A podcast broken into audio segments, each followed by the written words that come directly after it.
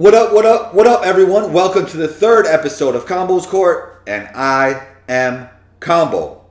Today's episode is being brought to you by Body Armor, the official drink of Combos Court. I also want to give a huge shout out to everyone who ordered their pair of Combos Court socks.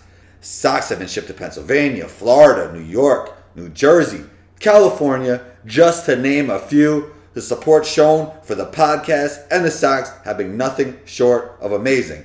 More socks, more merchandise are on the way. Be on the lookout for that. Now, with all that good stuff out of the way, it's time to get the show on the road. In today's episode, our official analytic slash video coordinator, Aaron, stops by as we discuss basketball awareness, NBA rookies, skill development, and soccer's influence on European basketball. You can follow me on Instagram at one2combo. That's O N E T W O C O M B O. And while listening to today's episode, don't forget to rate, review, and subscribe right on iTunes. Let's get into it.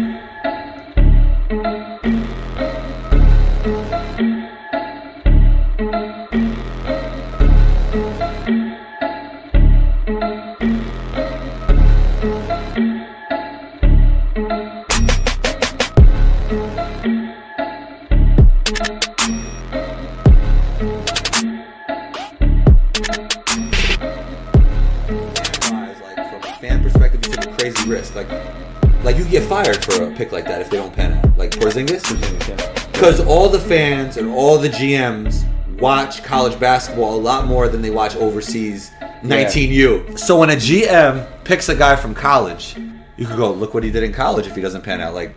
You saw it. You saw him killing. But if you take a guy from overseas and he doesn't pan out, like, what are you doing, man? Yeah. So it's a risk. It is a risk. And Phil Jackson didn't care. That's part of the reason he took risks. Like, and people overlook that.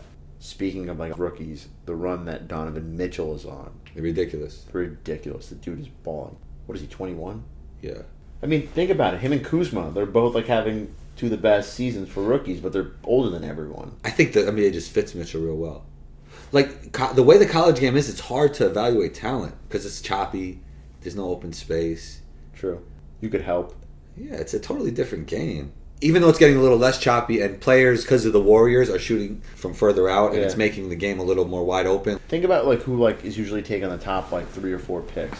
It's always these guys that are their first year out of college, one year out of college, or They're really- drafting off potential. A wise man told me you can't bring potential to the supermarket. Exactly. So, like, you know who won the rookie of the year? The year Anthony Davis got drafted first overall, Damian Lillard. He was a four-year starter at a mid-major.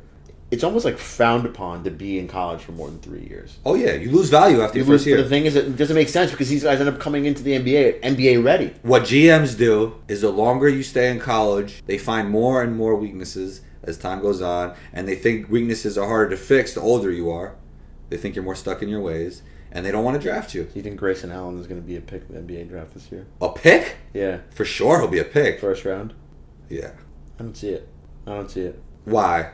So I just don't see how his game's going to translate. You say he's not a specialist in any way. No, Like he's just really I- good at. I don't see his position. but that's okay in this NBA more than before, right? Because Sure. it's positionless basketball. It is positionless basketball. He's not six one. He's six five. If he was six one, I would agree with you. Yeah, I think he'll be good in the league. I mean, Bagley's going to be the number one pick. Then uh Over Donick. is that how you say his name? Luka Donick. It's not Donick. It's something And else. then Donick. Luka Donick. He's like six five. No, I know who you're talking about.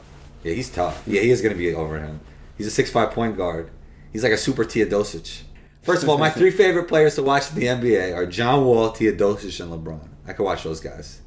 I love pass John first. Wall's an interesting case, though. John Wall is a real floor general. Yeah. With all the gifts that many don't possess, you know? Like like Ben Simmons has it. He Yeah. has all the gifts and he's a LeBron is like that, but LeBron is not a pure point guard like a John Wall. Like My thing is also just kind of like it's so interesting how he's been able to like weather the storm in Washington, even though him and Bra- Bradley Beal like have beef.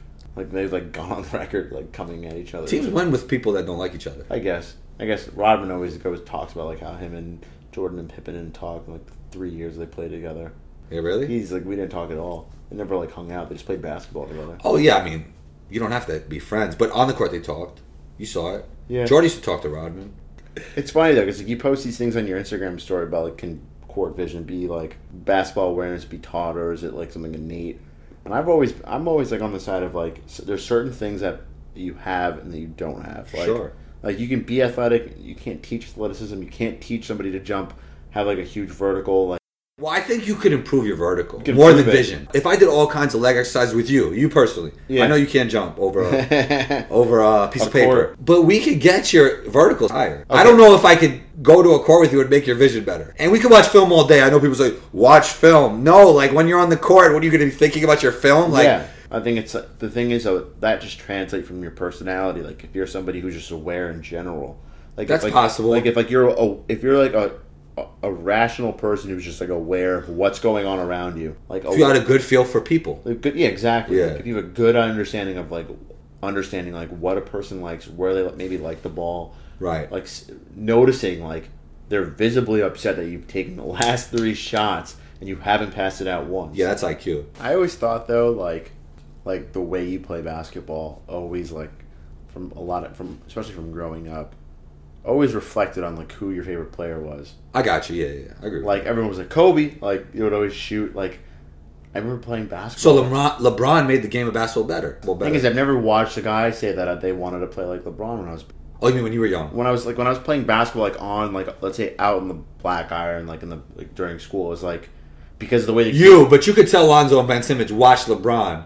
Yeah, Yeah. I'm just saying, like, like t- I feel like today when you play like a five on five open run team game, teams like playing like the Warriors because the ball moves. For the Warriors, it was the Spurs. Remember when the Spurs were like playing against the the Heat, pat, moving the ball, whipping the ball around, passing up a good shot to get a great shot. It was great, great to watch. Spurs are a little more patient than the Warriors, but it's similar. I see yeah, what you're saying. but now it's like back like when I guess like I was like in middle school or whatever.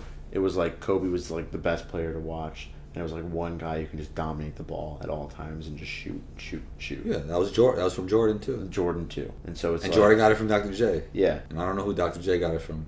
Oscar Robertson. I don't know. The thing is that when you're the most physically gifted person on the court, here's coaching is a huge thing. When you're like the most athletic guy on the court when you're younger, and the coach just tells you take the ball and just go do what you do, Doesn't help that kid. doesn't help that kid at all. It doesn't help anybody around them. Nobody. The problem with youth basketball is a lot of these coaches are living vicariously through players, and they think if they get wins in youth basketball, like Kentucky's going to call them, or Which they're going to get a job, Which or at basketball camp, they think if their team wins a championship, like anybody will care. So I think coaches need to focus more on developing young players. So why why why why is it like in Europe? Like Kobe says, like, thank God he never played AAU basketball. Why? How come like he says like, thank God I was able to play in Europe because it taught me how to like develop a left hand. What's going on in Europe that's not going on here? They add more skill development right into the practices. They'll have an hour of shoot around skill development in the morning, and then they'll have a team practice at night. And they grow up more in a team atmosphere. You know, they're not about the highlights. They're not about they're about winning and losing, and they're about focusing on the skills that will help them win basketball games, not that look good for highlights. It's more real basketball, to be honest, overseas. It's real basketball. We live in a highlight era And it's where so people, where the kids, the kids are more interested in making a play that could get them on a highlight video, which they nobody's watching them to be in highlight videos Exactly. anyway. If you get a crazy dunk in Europe and it doesn't have any effect on the game, you won't hear cheers. You know what I mean? Like if it's some garbage. So if you, yeah, a layup, a regular right hand layup that puts you up one is going to get a huge ovation, but a 360 through the legs dunk when you're down 20. First of all, they, you won't get any ovation. Second of all, you'll probably get sent home the next day because you're losing by 20, and you're the guy, you're the American guy that they pay to help you win games. They don't care about all that. It's about winning and losing. It's like soccer. You know, a lot of the basketball over there just comes from soccer. Even the players, when they get hurt, they roll around on the floor for an hour. Like they're hurt, like it's soccer, you know. like it's such a soccer mentality, you know. It's a team sport because in soccer you can't isolate and Yeah. play one on one. You know, they roll around on the floor for they milk their injuries. You see Teodosic, he's been milking his injury. First of all, he probably got injured. He probably smoked a bunch of cigarettes. He probably drank a bunch of coffee, and then he waited until he was 120 percent to get back on the court. he ha- he has feel for the game you can't teach. There it is, episode three. Be on the lookout for episode four. If you have anything you agree with, disagree with, or have a question about, you could reach me on Instagram at one two combo. That's O N E T W O C O M B O. Don't forget to rate, review, and subscribe right on iTunes. Combo out.